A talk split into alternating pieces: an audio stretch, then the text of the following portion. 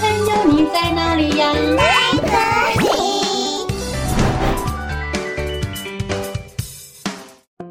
大家好，我是佳佳老师。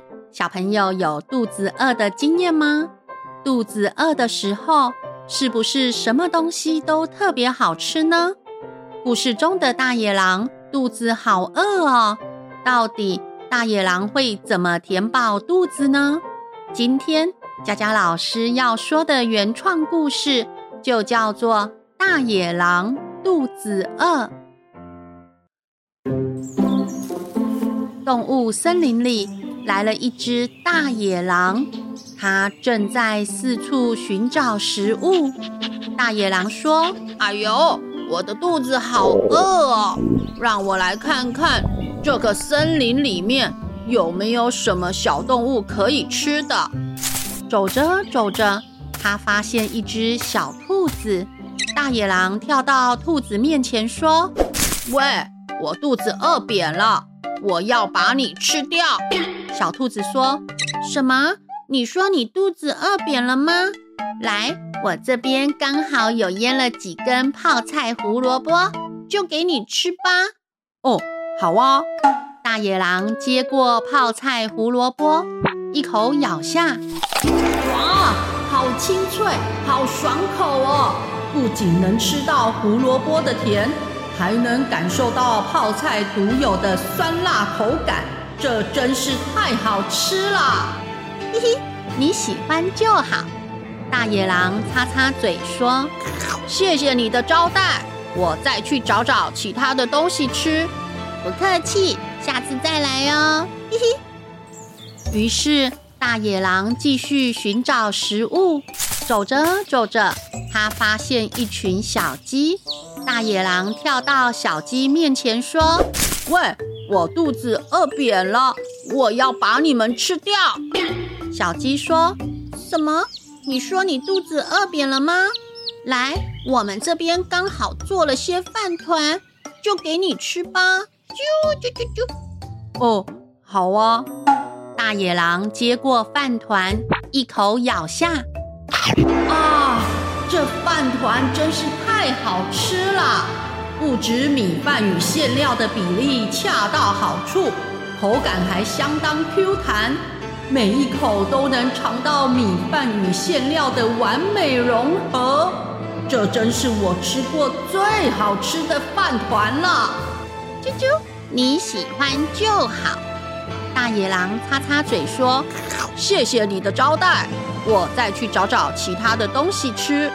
不客气，下次再来哟。啾啾。于是大野狼继续寻找食物，走着走着，他发现一群松鼠。大野狼跳到松鼠们面前说：“喂，我肚子饿扁了，我要把你们吃掉。”松鼠说：“怎么？你说你肚子饿扁了吗？”来，我们这边刚好做了些坚果巧克力布朗尼，就给你吃吧。吱吱。哦，好啊。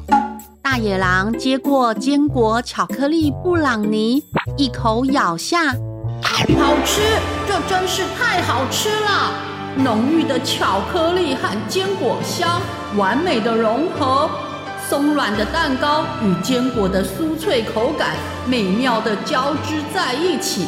这真是令人难以抗拒的美味呀！吱吱，你喜欢就好。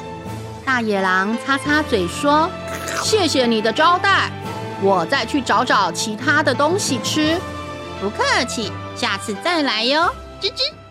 于是大野狼继续寻找食物，走着走着，他发现一只绵羊。大野狼跳到绵羊面前说。喂，我肚子饿扁了，我要……咦，好像也没那么扁了。绵羊说：“什么？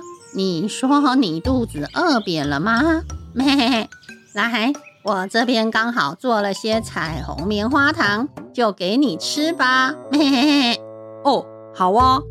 大野狼接过彩虹棉花糖，一口咬下，哦，太好吃了！彩虹般缤纷的甜蜜在嘴里融化，蓬松柔软的口感，仿佛回到小时候幸福的时光。这真是世界上最棒的棉花糖啦！嘿嘿嘿，你喜欢就好。大野狼擦擦嘴说：“谢谢你的招待，我再去找找其他的东西吃。”不客气，下次再来哟。嘿嘿嘿。于是大野狼继续寻找食物，走着走着，他发现一头乳牛。大野狼跳到乳牛面前说。喂，我肚子好像不饿哎。乳牛说：“那你肯定是口渴了，哞。”对，我口超渴的。乳牛说：“什么？你说你口超渴吗？来，我这边刚好挤了些牛奶，就给你喝吧，哞。”哦，好啊。大野狼接过牛奶，一口喝下。啊呜这牛奶真是太好喝了，滑顺的口感在嘴里游荡，浓郁的奶香在嘴里绽放，每一口牛奶都让我愉快奔放。这真是我喝过最好喝的牛奶了。哞，你喜欢就好。大野狼擦擦嘴说：“谢谢你的招待，我再去找找。”啊啊啊！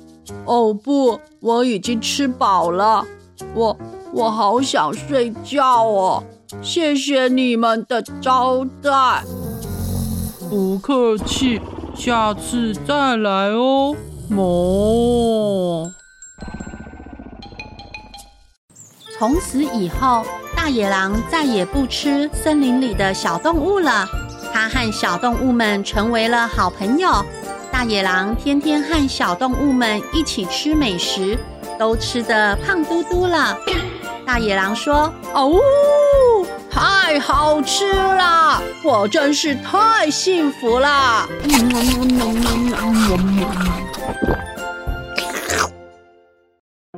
小朋友，这个故事是不是很有趣呀？故事中的小动物们不仅不害怕大野狼。还招待美食给大野狼吃耶！正所谓暴力无法解决问题，但美食可以化腐朽为神奇哦。哦，故事讲完喽，我们下次再见，拜拜。